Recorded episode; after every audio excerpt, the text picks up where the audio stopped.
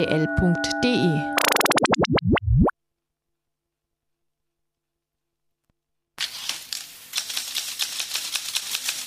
Das Fraueninfo von Radio Dreieckland.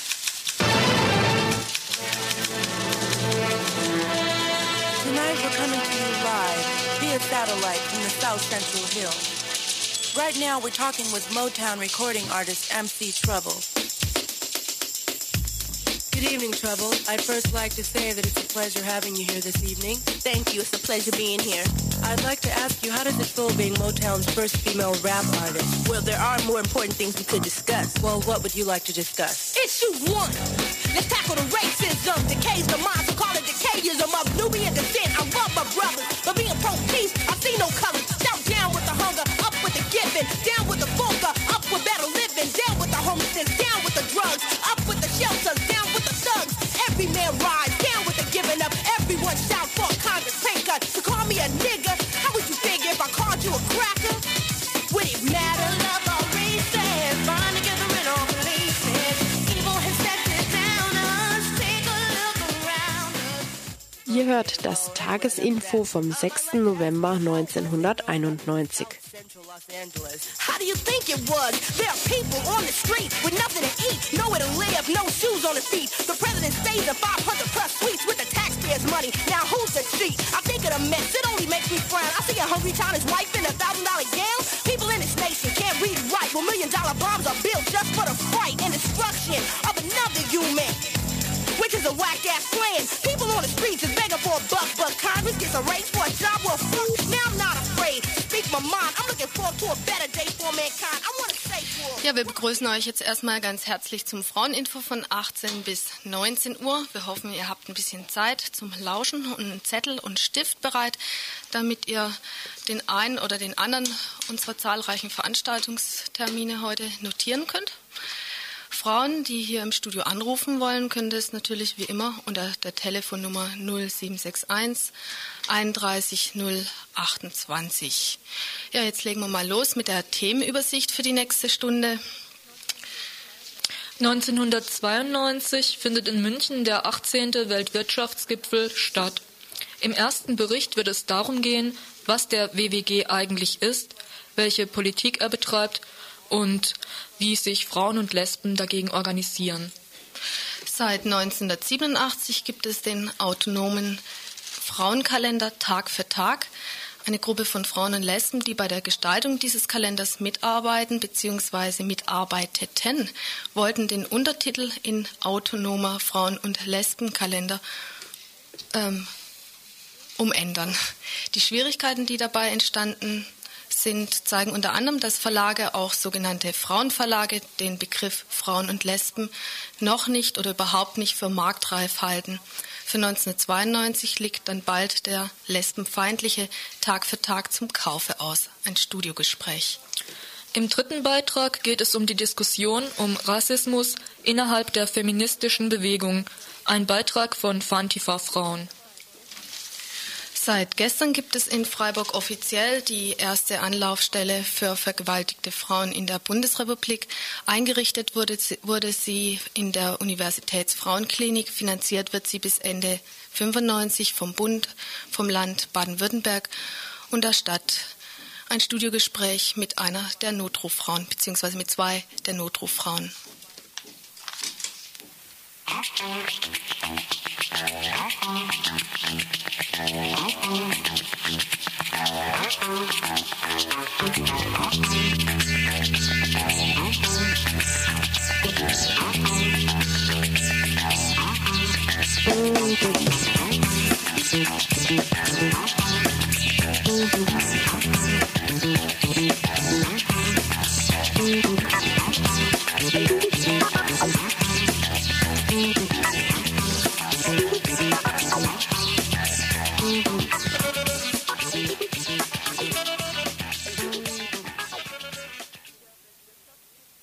Der Weltwirtschaftsgipfel, kurz WWG, versteht sich als Treffen der sieben großen Industrieländer und der EG. Zu den teilnehmenden Staaten zählen die USA, Japan, Frankreich, Großbritannien, Deutschland, Italien, Kanada sowie die EG-Kommission. Auf dem Weltwirtschaftsgipfel beraten sich die Herrschenden dieser Metropolen, Staats- und Regierungschefs, Außenminister, Schatz- oder Finanzminister, Wirtschafts-, Industrie-, Energie- oder Außenhandelsminister.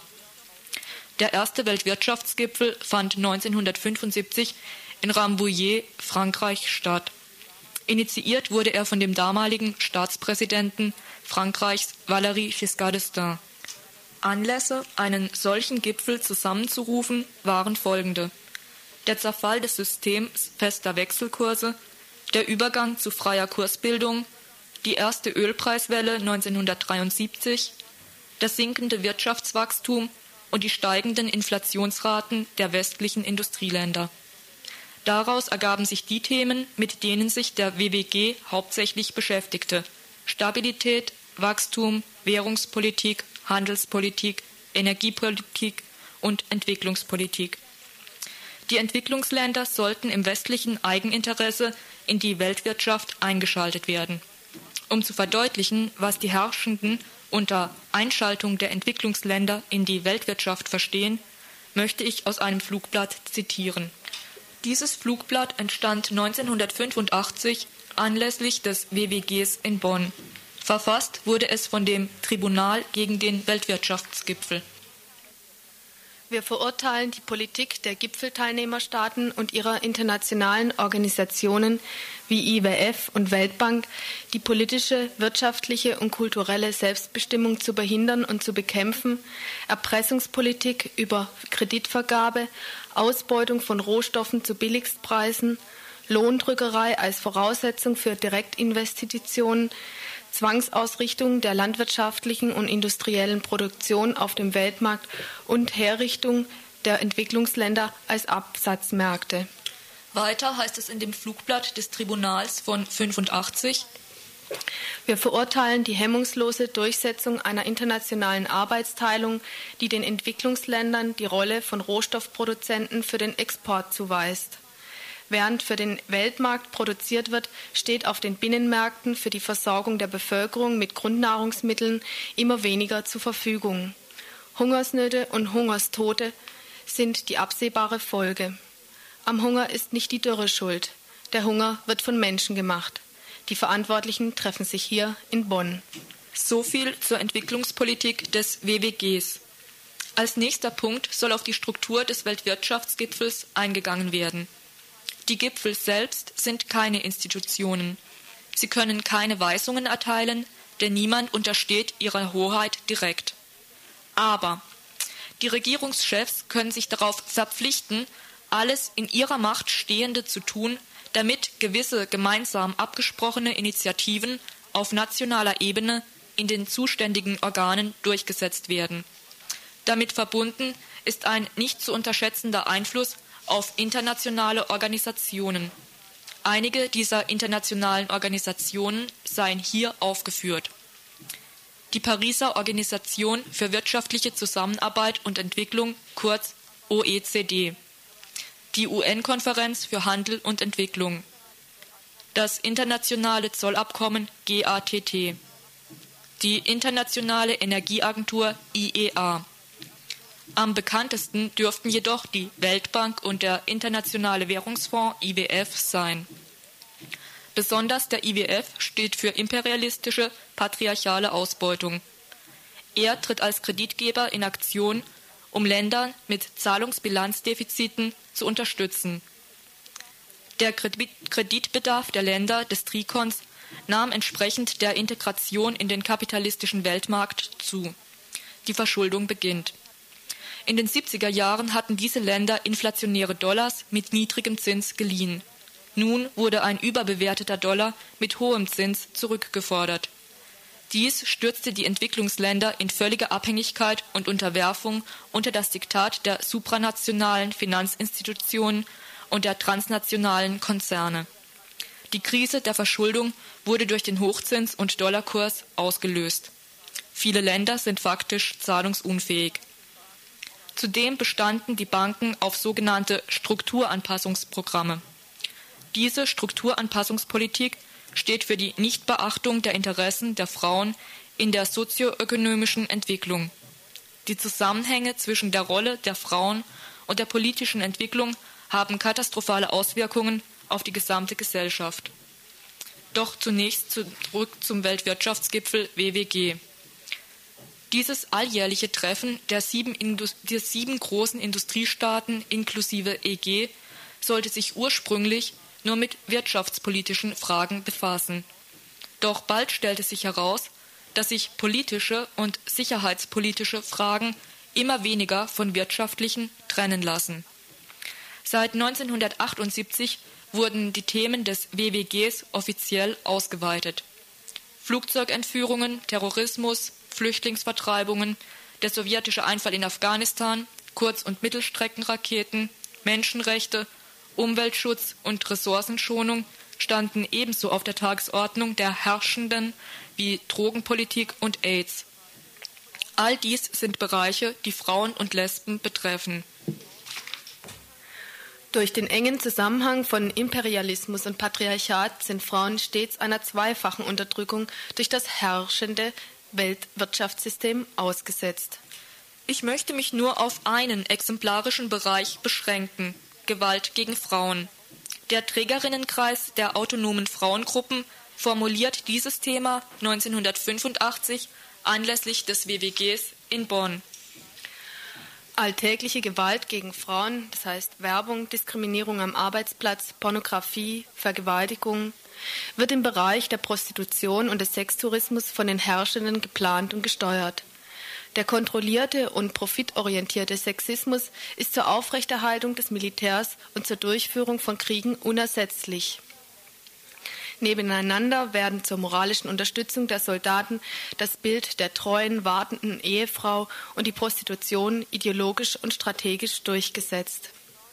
Diese spezifisch gegen Frauen gerichteten Unterdrückungsmechanismen bedeuten in ihrer Konsequenz, dass Frauen nicht nur von der weltweit existierenden ökonomischen Ausbeutung betroffen sind, sondern zusätzlich einer gesellschaftlich sexistischen ausgesetzt sind. Der 18. Weltwirtschaftsgipfel wird 1992 in München stattfinden. Zwei Tage lang, vom 6. bis zum 8. Juli, wird diese Machtdemonstration der Industriestaaten veranstaltet werden. Dazu soll es am 16. November in Nürnberg ein erstes Frauen- und Lesben-Vorbereitungstreffen geben. Es geht uns nicht nur um punktuelle Mobilisierung gegen den WWG, sondern um die Diskussion und Entwicklung von Strukturen und Perspektiven für unsere politische Arbeit. Wir wollen keine Auseinandersetzung über die herrschende Weltordnung führen, die auf ökonomische Analysen reduziert ist. Wichtig ist uns, die Verbindung unserer jeweiligen politischen Themen, an denen wir arbeiten, innerhalb der weltweiten ökonomischen, sexistischen und rassistischen Machtstrukturen herauszuarbeiten. Im Klartext, wie bestimmt die Weltwirtschaft die Bedingungen des Alltags von uns Frauen und Lesben auf verschiedenste Weise?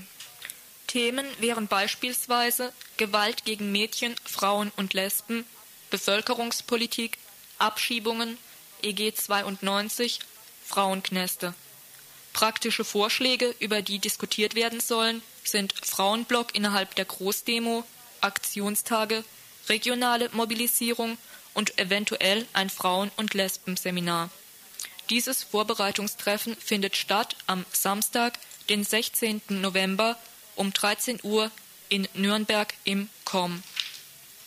Ihr hört das Tagesinfo vom 6. November 1991.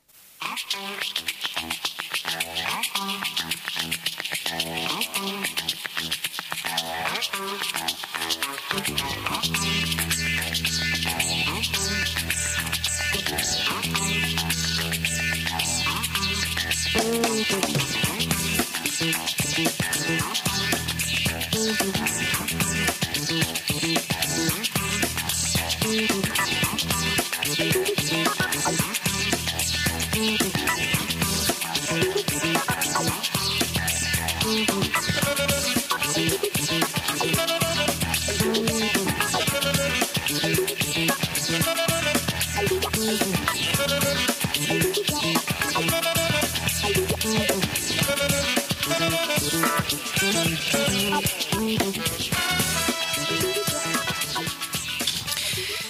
kennt ihn sicherlich, den Frauenkalender Tag für Tag, den es seit 1987 gibt. der vom Frauenliteraturvertrieb herausgegeben wird. Im Studio sitzt jetzt eine Frau, eine Frau der Frauen und Lesben, die versucht haben, eine Änderung des Untertitels dieses Kalenders durchzusetzen. Bis jetzt hieß dieser Kalender Autonomer Frauenkalender. Ihr wolltet ihn in Autonomen Frauen-Lesben-Kalender umbenennen. Was wolltet ihr mit dieser Umbenennung ausdrücken? Ja, ich sage zu, zuerst vielleicht mal was zur Geschichte von diesem Kalender. Und zwar wird der Kalender jedes Jahr neu von Frauen und Lesben zusammengestellt, die sich immer Anfang des Jahres treffen und dann jedes Jahr ihren sogenannten autonomen bisher Frauenkalender machen. Und wir, zwei Lesben aus Freiburg, sind dieses Jahr äh, im Januar hingefahren. Ähm, und unsere erste Forderung war, dass wir diesen Kalender in autonomen Frauen-Lesben-Kalender umbenennen wollen. Die Gründe dafür waren für uns einmal, wir sind Lesben und wir wollen als solche einfach benannt werden. Wir wollen als Lesben in der Öffentlichkeit auftreten. Für uns ist es wichtig, damit nach außen zu gehen. Wir wollen darin benannt sein und wir wollen, wollen gesehen sein. Außerdem, und mit, also mit der Benennung stand für uns nicht, uns nicht nur so, nicht einfach nur die, die Benennung des Kalenders in autonomer Frauen-Lesben-Kalender, sondern auch wir wollten den Kalender auch mit lesbischen Inhalten füllen, die für uns in den letzten Jahren auch zu kurz kamen. Und könntest du da gerade mal ein Beispiel nennen, was eurer Ansicht nach da wichtig wäre innerhalb von so einem Kalender? Ja, also wichtig sind, also für uns waren einfach wichtig ähm, lesbische Inhalte, wie auch immer, mhm. äh, reinzubringen. Mhm. Was gab, was, wie ging das dann weiter? Was gab es da an Gegenargumenten? von seitens des Frauenliteraturvertriebs? Also einmal gab es zuerst mal eine ganz große Diskussion unter den Frauen und Lesben, die diesen Kalender dieses Jahr erstellen wollten. Da gab es ziemlich kontroverse Diskussionen, die die Frauen, vor allem die, oder nein, nicht vor allem, sondern die Heteras in der, dieser Gruppe, einige davon sträubten sich dagegen, weil sie meinten, Lesben seien doch auch Frauen. Mm, und weil sie das nicht verstanden haben. Ich denke, weil sie auch nicht mit so einem Kalender, wo autonomer Frauen-Lesben-Kalender drauf stand, weil sie damit auch nicht rumlaufen wollten. Und ähm, wir haben dann nach langen Diskussionen aber äh, die Frauen überzeugen können, sage ich mal, und hatten uns dann auch geeinigt, den Kalender so zu benennen, haben das dann schon Ende Januar dem Frauenliteraturvertrieb mitgeteilt die meinten auch, dass das für sie okay ist. Und drei Wochen vor Drucktermin, das war dann äh, Ende Mai, meldete sich der Frauenliteraturvertrieb bei uns wieder und meinte, dass wir dieses Lesben auf dem Cover doch besser streichen sollten, weil sie sinkende Verkaufszahlen des Kalenders befürchtet haben. Und ähm, die Geschäftsführerin von diesem Frauenliteraturvertrieb ähm, hatte einen Vorschlag für uns. Sie meinte, wir sollen dieses Lesben einfach auf eine Banderole schreiben und diesen Kalender damit umwickeln, wie das auch mit die, also der Lesbenkalender, den es gibt, der auch vom Frauenliteratur vertrieben wird und den die Geschäftsführerin selber macht. Die, die hat so eine, also da ist so eine Banderole drum. Dann öffnet man den Kalender, aber muss man diese Banderole entfernen. Das heißt, die Lesben tauchen dann wieder nicht auf. Wie ist dieser Literaturbetrieb, dieser Frauenliteraturbetrieb eigentlich organisiert und wie, finanziert er sich? Ja, also dieser äh, Vertrieb, der heißt zwar Frauenliteraturvertrieb, aber nicht überall, wo Frau draufsteht, ist wohl auch Frau drin, wie wir feststellen mussten. Es ist so, dass ähm, in diesem Frauenliteraturvertrieb arbeiten mehrere Frauen und Lesben, wobei die Lesben, je, mit jeder Lesbe, mit der wir gesprochen haben, die erzählte uns, dass sie die einzige Lesbe ist in diesem Vertrieb. Und ähm, die sind so organisiert, dass sie eben Bücher oder Kalender oder was auch immer verschicken und also verschicken, verpacken, versenden und die Rechnungen und so machen. Äh, und die haben eben, also bei dem Frauenliteraturvertrieb arbeiten Vertreter und Vertreterinnen. Das heißt, also mit dieser Frauen-Lesben-Literatur oder auch mit diesem Frauen-Lesben-Kalender gehen männliche Vertreter los und vertreten das. Dazu kommt, dass, ähm, dass diese Männer, diese Vertreter, verdienen ziemlich gut daran. Also für jeden Kalender, den Vertreter verkaufen, bekommen die 8 Prozent. Mhm. Während die Frauen und Lesben, die jedes Jahr diesen Kalender machen, das ehrenamtlich machen. Mhm. Und das war auch der Punkt, wo wir eben gesagt haben, da machen wir nicht mit, dass Männer an, an Frauen-Lesben-Widerstand auch noch verdienen, während Mhm. wir mal wieder leer ausgehen. Wie wollt ihr jetzt weiter vorgehen oder was habt ihr inzwischen beschlossen?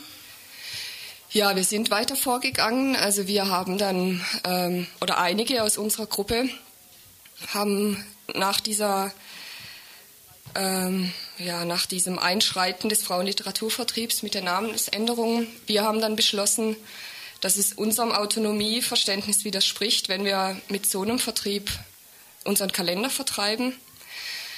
Wir haben dann sofort, wir haben sofort die Geschäftsführerin des äh, Vertriebs aufgefordert, sofort mit uns ein Gespräch zu führen, wo, wogegen sie sich ge gewehrt hat. Wir sind dann zu ihr gefahren nach Wiesbaden und wollten den Vertrag, diesen Auslieferungsvertrag, den der Kalender mit ihr hat, wollten wir sofort kündigen. Ähm, und sie hat sich darauf nicht eingelassen. Wir haben dann rausbekommen, dass dieser Vertrag, dass wir den ähm, fristgerecht gar nicht mehr kündigen konnten, weil es sieht so aus, dass dieser, dieser Vertrag äh, hat eine halbjährige Kündigungsfrist und jede und we- wenn das dann nicht gekündigt wird, verlängert sich der Vertrag um ein Jahr. Das heißt, wenn die Kalendergruppe im Januar sich trifft, müsste sie praktisch schon gekündigt haben. Und wir kamen da, und ähm, diese Geschäftsführerin äh, ließ sich auch nicht darauf ein, den Vertrag fristlos zu kündigen in beid, beiderseitigem Einvernehmen. Ähm, sie hat auch angedroht, ähm, äh, eventuell nächstes Jahr sich in die Gruppe nochmal also dort Leute zu Frauen zu entsenden, die dafür sorgen, dass der Kalender weiterhin über den Frauenliteraturvertrieb vertrieben wird. Wir haben rausbekommen, dass die Geschäftsführerin sich selber einmal eingeschlichen hatte in eine Kalendergruppe, weil sie verhindern wollte, dass der Kalender zu anarchistisch wird. Und wir haben dann nach diesem Gespräch beschlossen, dass es unserem Autonomieverständnis völlig zuwiderläuft, mit so einem Vertrieb zusammenzuarbeiten und unseren Kalender darüber zu vertreiben. Einige der Gruppe, einige Frauen, Lesben der Gruppe haben dann eben beschlossen, den Kalender lieber gar nicht zu drucken. Wir hatten uns überlegt, äh, Soli-Feste zu organisieren, eine Broschüre zu drucken, um das Geld wieder reinzukriegen für nächstes Jahr. Es war dann aber so, dass sich die Gruppe, die diesjährige Kalendergruppe total gespalten hat. Es gab dann einige Frauen, die das zwar nicht so toll, die das zwar nicht gut fanden mit dem Frauenliteraturvertrieb, die aber einfach meinten, für dieses Jahr müssen wir in den sauren Apfel beißen. Und die sind dann einfach auch losgefahren zur Druckerei, haben den Kalender gedruckt. Das heißt, dieser Kalender ist nur eigentlich nicht mal die Hälfte von dem, was er hätte werden können. Es sind alle Lesben ausgestiegen aus dem Projekt. Der Kalender heißt heute zwar oder heißt dieses Jahr Autonomer Frauen-Lesben-Kalender 92, aber es entspricht weder, also weder findet sich in dem Kalender meiner Meinung nach was ein autonom, autonomes Politikverständnis, was ich als Basis gesehen habe, noch befinden sich äh, lesbische Inhalte darin. Und ja, weil die Frauen Lesben, die ausgestiegen sind, haben alle ihre Layouts, alle ihre Artikel zurückgezogen. Da muss ich gerade nochmal nachfragen. Der Kalender 92 heißt aber trotzdem Frauen und Lesben bzw. Frauen-Lesben-Kalender 92. Ja, der heißt so, äh, war, äh, ja, der heißt so, es hat der FL, dieser Frauenliteraturvertrieb hat dann alles so ein bisschen zurückgenommen. Die meinten dann, es wäre nur ein wohlgemeinter Rat gewesen und so, aber für uns war einfach klar, mit so einem Vertrieb arbeiten wir nicht zusammen, der irgendwo Inhalte über Finanzen, der Finanzen über Inhalte stellt und ja, also ja, es war für uns ein, äh, ja, n- einfach nicht mehr möglich.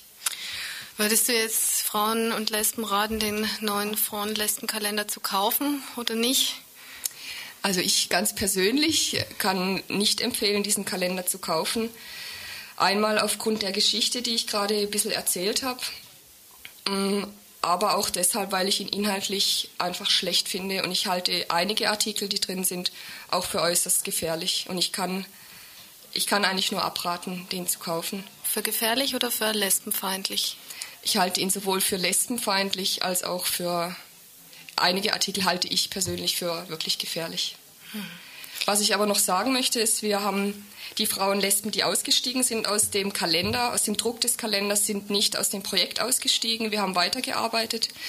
Wir haben, ein, wir haben einen Verein gegründet, äh, wo, weil die, das Geld des Kalenders, diese 30.000 Mark, diese, diese Spende, womit der Kalender begonnen hat, war am Anfang auch beim Frauenliteraturvertrieb. Wir haben, das Geld wurde in, innerhalb von Jahren wieder losgeeist vom Frauenliteraturvertrieb. Wir haben einen Verein gegründet und ein Vereinskonto auch errichtet und haben uns außerdem die, ähm, bis, bis jetzt, also das ganze Jahr über weiterhin getroffen und haben ein Konzept erstellt zu einem Eigenvertrieb für den Kalender, was von den Frauen und Lesben, die sich nächstes Jahr treffen, also jetzt im Januar, übernommen werden könnte, um den Kalender irgendwo wieder zu dem zu machen, was er vielleicht mal war. Also einen wirklich autonomen Frauen-Lesben-Kalender. Und deswegen möchte ich eigentlich auch, wir haben auf Flugblätter gedruckt einen Artikel geschrieben mit dem Aufruf, dass ja, viele autonome Frauen und Lesben im Januar, im Januar zu dem Treffen erscheinen, damit unsere Arbeit nicht ganz umsonst war und damit nicht nur die Frauen kommen, die dieses Jahr den Kalender lesen und womöglich gut finden. Wann und wo ist genau dieses Treffen? Das Treffen ist am 25. 26. Januar um 12 Uhr im Café Gegenwind in der Stuttgarter Straße 19 in Frankfurt am Main. Okay, dann danke ich dir, dass du ins Studio gekommen bist und wir machen weiter.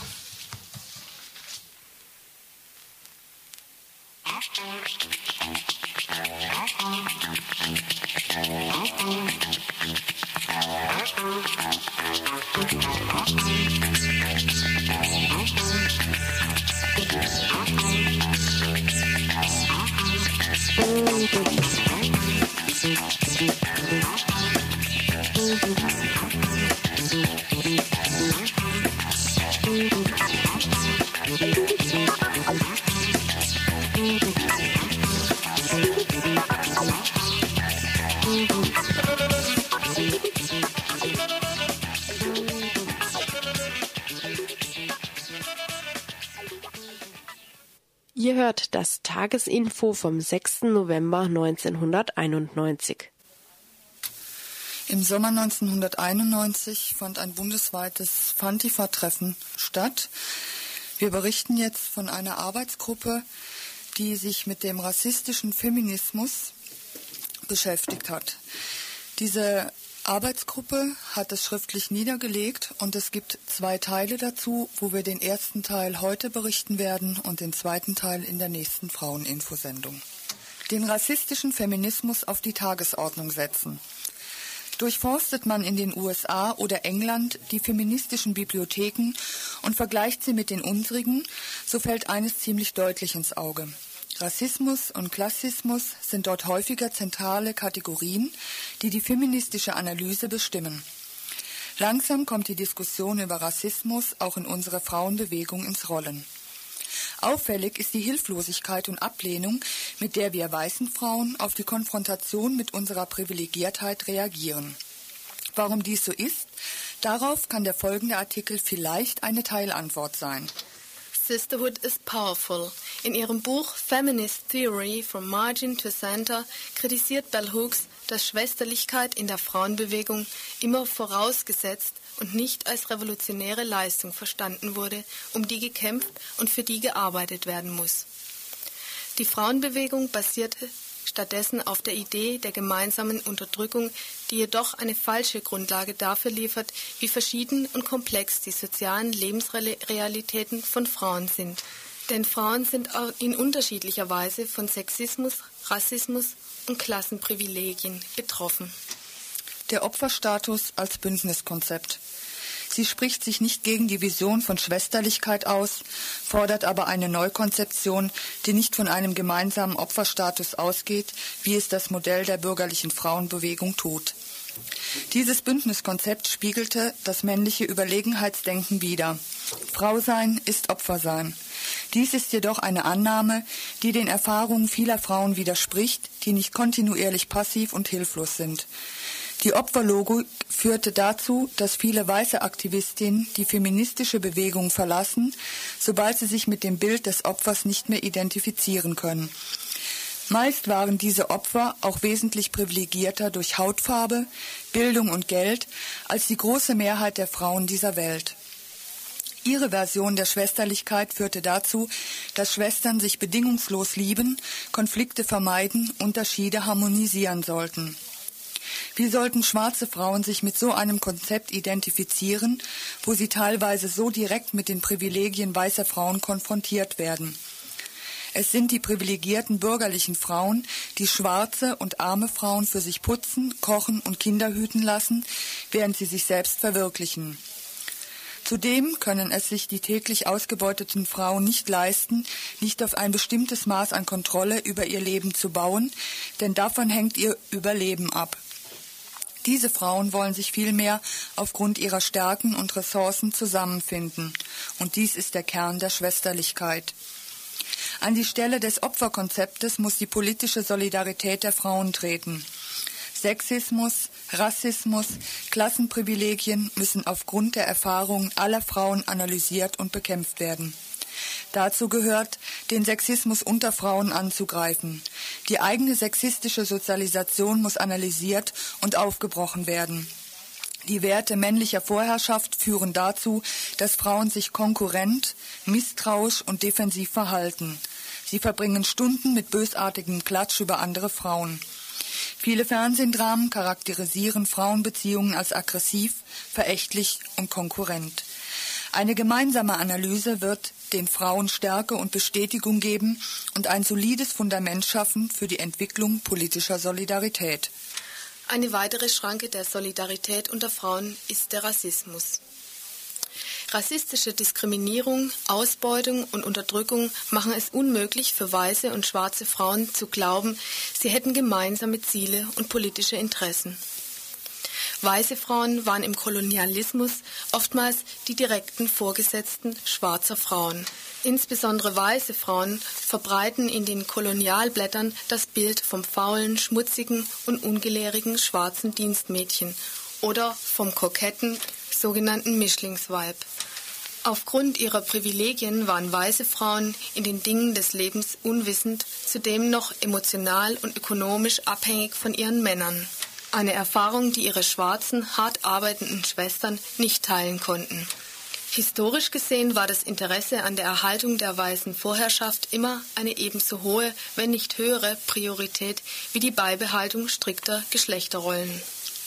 Bell Hooks schreibt, es ist kein Zufall, dass die Rechte der weißen Frauen immer dann Beachtung finden, wenn es eine breite antirassistische Massenbewegung gibt. Selbst eine politisch äußerst naive Person kann begreifen, dass es im Interesse eines Staates weißer Vorherrschaft liegt, angesichts der Forderungen, den Bedürfnissen der unterdrückten schwarzen und bzw. oder weißen Frauen zu entsprechen, auf die der weißen Frauen einzugehen.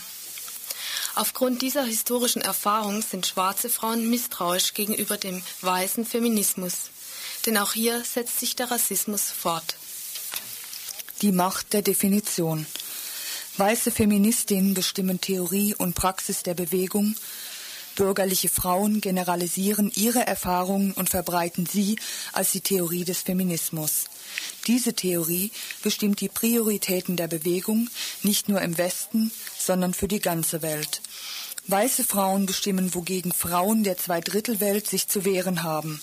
In Afrika gegen Klitorisbeschneidung, in Indien gegen Witwenverbrennung, in Lateinamerika gegen den Machismo. Zugleich werden auch die Kriterien für die richtige Strategie vorgeschrieben. Maria Mies stellt fest, dass auch dritte Weltfrauen nun die Notwendigkeit einer Ehe mit den erste Weltfrauen sehen, sich im Jahre 1979 gemeinsam zusammensetzen und eine Art gemeinsames Verständnis darüber herausgearbeitet haben, was feministische Ideologie sei.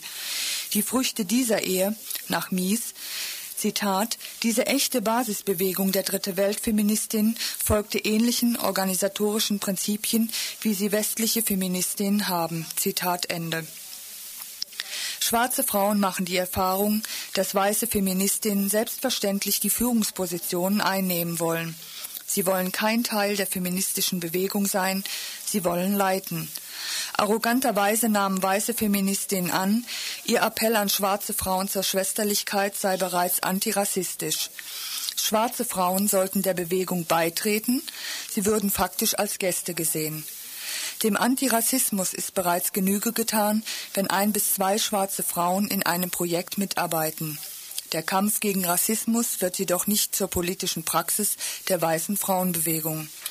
Antirassismus ist auch in der deutschen Frauenbewegung noch nicht Teil feministischen Denkens und Handelns. So wurde das siebte bundesweite Treffen der Einwanderinnen und Flüchtlingsinitiativen von der weißen Deutschen Veronika Benhold-Thompson eröffnet. Sie besaß immerhin die Einsicht, dass sie aufgrund ihrer Privilegiertheit die Möglichkeit zum Schreiben und Sprechen besitzt und deshalb diesen Kongress eröffnet.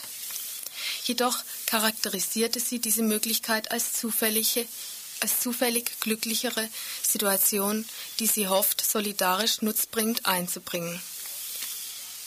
Sanchita Basu schreibt hierzu, sie ist nur zufällig in dieser Lage, Theorie zu bilden, andererseits sind die anderen Frauen tatsächlich gehindert, das Gleiche zu tun. Als weiße Feministin ist die Zufälligkeit ihrer Möglichkeiten ihr nichts Bedeutendes. Es ist ja zufällig. Vielleicht hat diese Zufälligkeit zufällig auch mit Privilegi Privilegien zu tun, mit Hierarchie, mit Macht, mit der bloßen Tatsache, dass sie als Referentin für den Einführungsvortrag eingeladen wurde. Zentrum und Peripherie. Die neue Frauenbewegung der Bundesrepublik hatte ihr kulturelles und strukturelles Zentrum in den intellektuellen mittelständischen Frauen gefunden, die sich aufgrund sexistischer Erfahrungen aus den Zusammenhängen linker Organisationen und der Studentenbewegung herauslösten. Frauen der unteren Schichten und Immigrantinnen blieben außerhalb oder an der äußeren Peripherie der Bewegung. Schwarze und jüdische Frauen rückten überhaupt erst in den 80er Jahren auf eigene Initiative ins Blickfeld. Texte der deutschen Frauenbewegung zeigen, dass auch deutsche Feministinnen sich selbst als Zentrum definierten und schwarze Frauen als Peripherie. Sie nehmen sich die Macht der Definition. Weiße Mittelschichtsfrauen hatten Zeit, Geld und Macht, ihre Theorie des Feminismus zu entwickeln und zu verbreiten. Hinzu kam die Institutionalisierung der Frauenforschung, in der auch Frauen Theorie bildeten, die nicht in Grassroots-Projekten arbeiteten. Weiße Feministinnen setzten Werte, nach denen sich Inhalt und Strategie der Frauenbewegung der ganzen Welt zu richten haben. Sie zeigten so viel weißes Überlegenheitsgefühl wie ihre weißen Männer, indem sie Maßstäbe setzten, Führungspositionen besetzten, Erfahrungen schwarzer Frauen ignorierten. Auch ihre Schwesterlichkeit basiert, zumindest bei den meisten Feministinnen, auf dem Opferkonzept. Werden sie auf Veranstaltungen mit ihrem Rassismus konfrontiert, wie in Hamburg auf der Frauenwoche, reagieren sie hilflos oder aggressiv. So, das war der erste Teil zu dem Thema den rassistischen Feminismus auf die Tagesordnung setzen.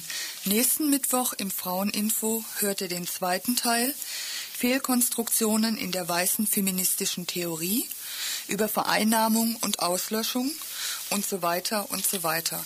Wir können euch jetzt noch ganz kurz die Literaturbeiträge sagen, wo vieles heraus entnommen worden ist. Ich gebe weiter an dich. Ja, das sind vier Literaturangaben. Die erste Beiträge zur feministischen Theorie und Praxis, das Heft Nummer 27, geteilter Feminismus, Rassismus, Antisemitismus und Fremdenhass. Das zweite Buch ist von Sanchita Basu, Zentrum und Peripherie, in der Zeitung Freitag Nummer 36 von 1991, vom 30.08.1991. Das dritte, auch im Text erwähnte Buch, Bell Hooks, Feminist Theory from Margin to Center, South End Press 1984 und die Übersetzung des Buchs von Bell Hooks findet ihr in den Beiträgen Nummer 27.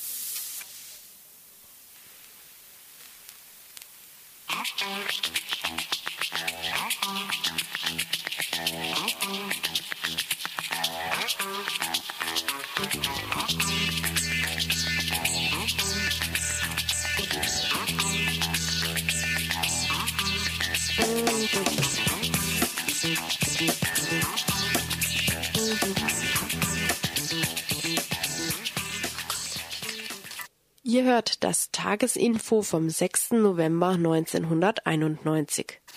Ja, gestern ist die Anlaufstelle für vergewaltigte Frauen eröffnet worden. Im Studio sitzen jetzt zwei Frauen von Notruf und eine Frau von Wildwasser.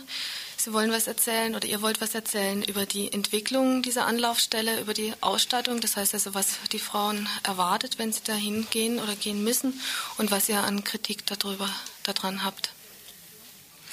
Also ich erzähle jetzt erstmal was über die Entstehungsgeschichte des, der Anlaufstelle in der Frauenklinik.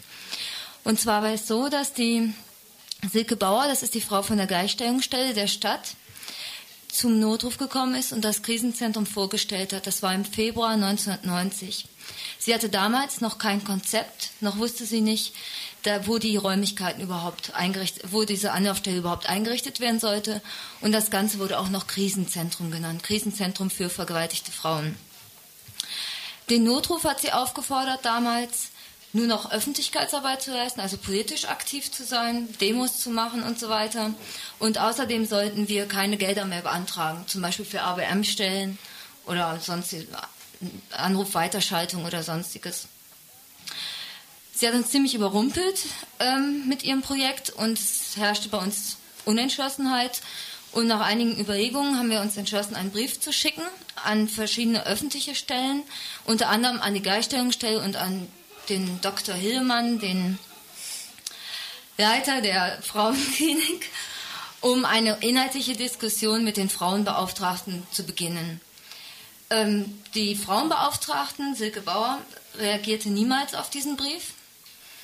Nach einem nochmaligen Verschicken des Briefes an verschiedene Einrichtungen wieder der Stadt, Land und Parteien ähm, hat uns die Gleichstellungsstelle zu einem Gespräch, zu einem inhaltlichen Gespräch eingeladen, was allerdings erst einen Tag vor Verabschiedung dieses Projektes im Sozialausschuss war. Also inhaltlich hätten wir da keinerlei Einfluss mehr nehmen können. Das war schon alles beschlossen. In diesem Gespräch mit den Gleichstellungsfrauen stellte sich heraus, dass, ähm, ja, dass wir praktisch vor ein vollendetes Projekt gestellt wurden. Dieses Projekt ist einfach über den Köpfen der autonomen Gruppen oder des Notrufes in diesem Fall auch äh, entschieden worden. Und also eine bewusste Ausschaltung. Und ich denke halt, dass wir keinen Einfluss nehmen können. Außerdem behauptete Silke Bauer, dass zum Beispiel, dass sie diesen Brief nie bekommen hat. Der ist einfach verschwunden gewesen, so musste sie sich halt nicht, keine Stellung beziehen dazu. Und was uns oder mir noch suspekt war an der ganzen Sache war, dass sie behauptet hat, sie hätte mit dem Notruf 1988, also jetzt vor drei Jahren, dieses Konzept schon beschlossen oder mit, mit dem Notruf halt ähm, zusammen erstellt. Mir ist das schleierhaft, weil ähm, 1990, als sie zu uns kam, hatte sie noch kein Konzept, wusste nicht, wo die Räumlichkeiten waren. Da weiß ich nicht, wie sie das 1988 schon wissen konnte. Und ähm, außerdem ist es ja so, dass in autonomen Gruppen die Mitgliederinnen ständig wechseln. Das hätte ihr ja auch bewusst sein müssen. Was ich frage, ich finde, ist, warum, warum diese Gleichstellungsstellen Frauen nicht alle betroffenen Gruppen, also autonomen Frauengruppen, die mit vergewaltigten Frauen oder Mädchen zu tun haben, nicht mal eingeladen haben zu einer Vorstellung dieses Projektes, ganz öffentlich. Und, und warum so ein, so ein Projekt in so einer kurzen Zeit durchgezogen werden musste. Also es waren dann nur vier Monate. Innerhalb von vier Monaten wurde das Ganze beschlossen, verabschiedet. Und wir haben das die Gleichstellungsfrauen auch gefragt und sie haben damit darauf geantwortet, dass die OB-Wahl vor der Tür steht im September und es deshalb halt ganz schnell durchgezogen werden muss. Was durch dieses, diese Einrichtung der Anlaufstelle jetzt wegfällt, ist, dass feministische Standpunkte zu Gewaltthemen vertreten werden können weiterhin. Also es ist für die autonome Szene schwerer möglich, Stellung zu beziehen, weil die Stadt jetzt ein Alibi-Projekt hat. Sie kann immer auf dieses, diese Anlaufstelle verweisen und sagen, was wollt ihr denn? Wir haben ja eine Anlaufstelle für vergewaltigte Frauen. Also es wird entpolitisiert. Der politische Aspekt fällt vollkommen raus. Außerdem hat dieses Projekt meiner Meinung nach keine gesellschaftskritische, ganzheitliche Grundlage, denn der Schwerpunkt liegt auf der medizinischen Versorgung, siehe halt Standpunkt Uniklinik. Und ähm, ja, es ist halt ein Projekt, was auf dem Rücken der betroffenen Frauen aufgebaut wird. Was ich noch ähm, bezeichnend finde, ist, dass eine Journalistin hat man darauf aufmerksam gemacht, dass die Uniklinik sich schon einmal großzügig gezeigt hat, als sie einer Pseudo-Gruppe ihre Räume zur Verfügung, zur Verfügung gestellt hat. Und es stellte sich dann später raus, dass die Arbeit dieser Gruppe bzw. ihre Ergebnisse für Forschungszwecke missbraucht wurden.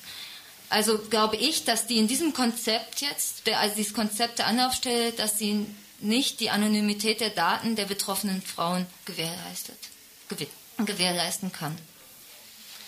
Ich erzähle euch jetzt was dazu, wie es dort aussieht und was eine Frau erwartet, die da hinkommt. Anfangen tue ich mal mit dem Weg. Und zwar kommt man zu der Uniklinik durch die Hochstädter Straße, die in der Nacht eine ziemlich dunkle Ecke ist, also was nicht gerade angenehm ist für eine Frau. Dann befindet sich das Ganze im Dachgeschoss der Poliklinik in der Frauenklinik drin. Und die Frauenklinik hat schon mal drei Eingänge, äh, was für Verwirrung sorgt. Und eine Frau, die da hinkommt, die ist ja eh schon verwirrt. Das heißt, sie wird sich nicht besonders gut zurechtfinden. Noch dazu ist das Ganze schlecht ausgeschildert. Gestern, als ich das besichtigen war, hing da nur ein winziges Zettelchen, leicht zu übersehen. Äh, dazu kommt, wenn eine Frau nachts kommt, dann muss sie sich erstmal an den Pförtner wenden, der in der Regel ein Mann ist. Das Ganze befindet sich also unterm Dach oben und äh, ist ein nicht abgeschlossener Bereich. Es ist also offen. Man geht dorthin über einen Flur und dann kommt man in zwei kleine Räume. Die Verhältnisse sind dort oben sehr beengt.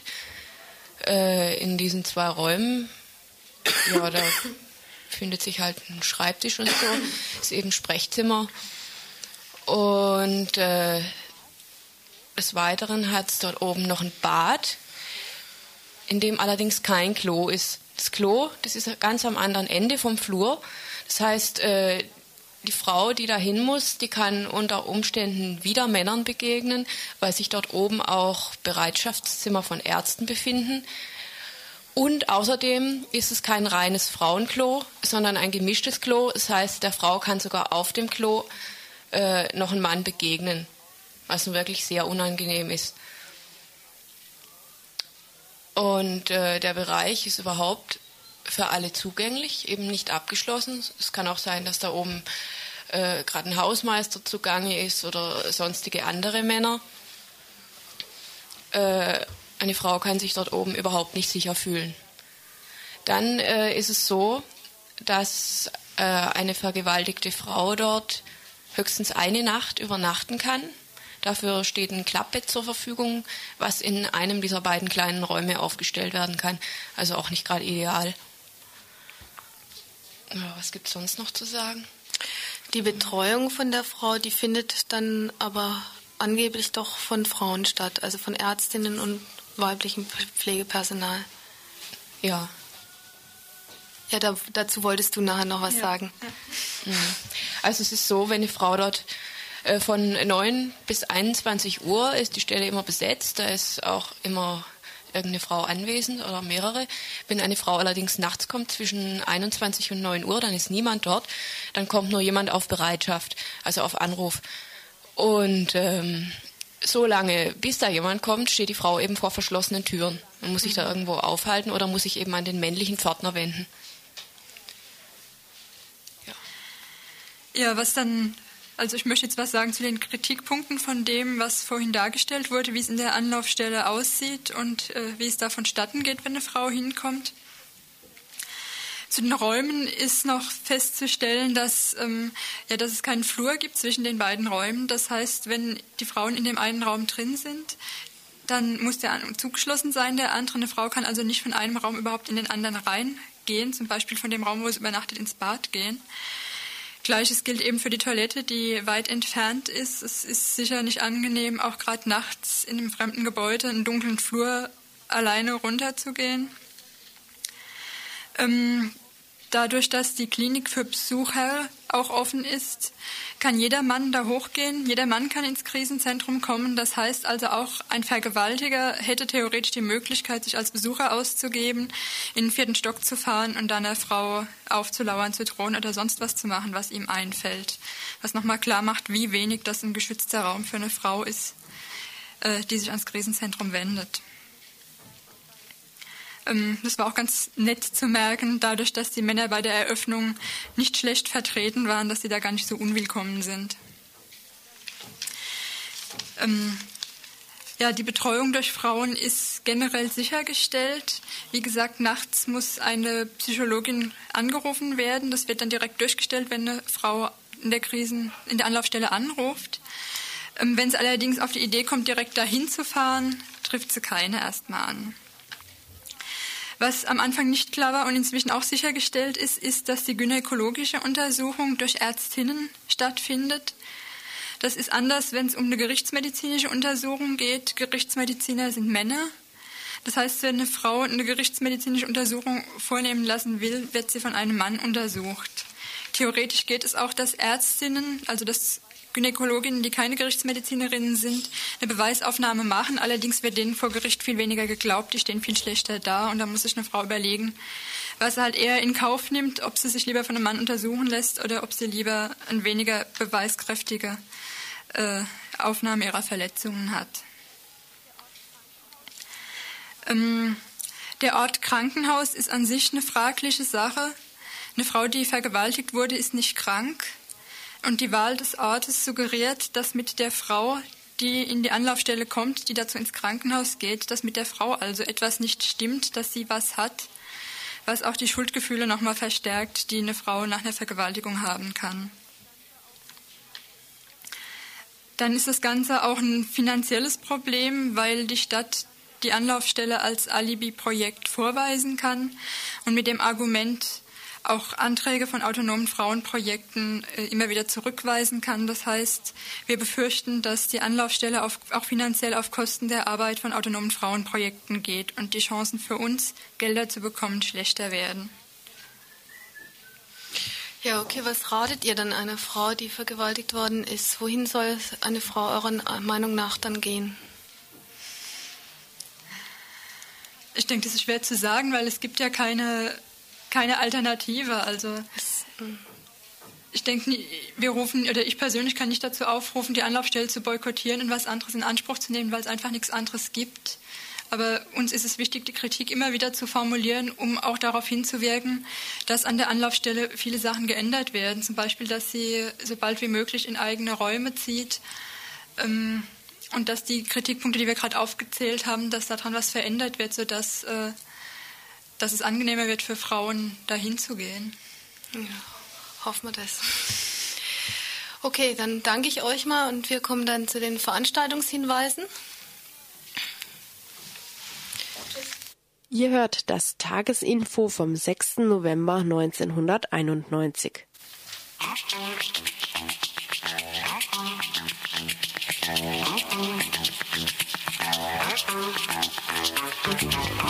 Ja,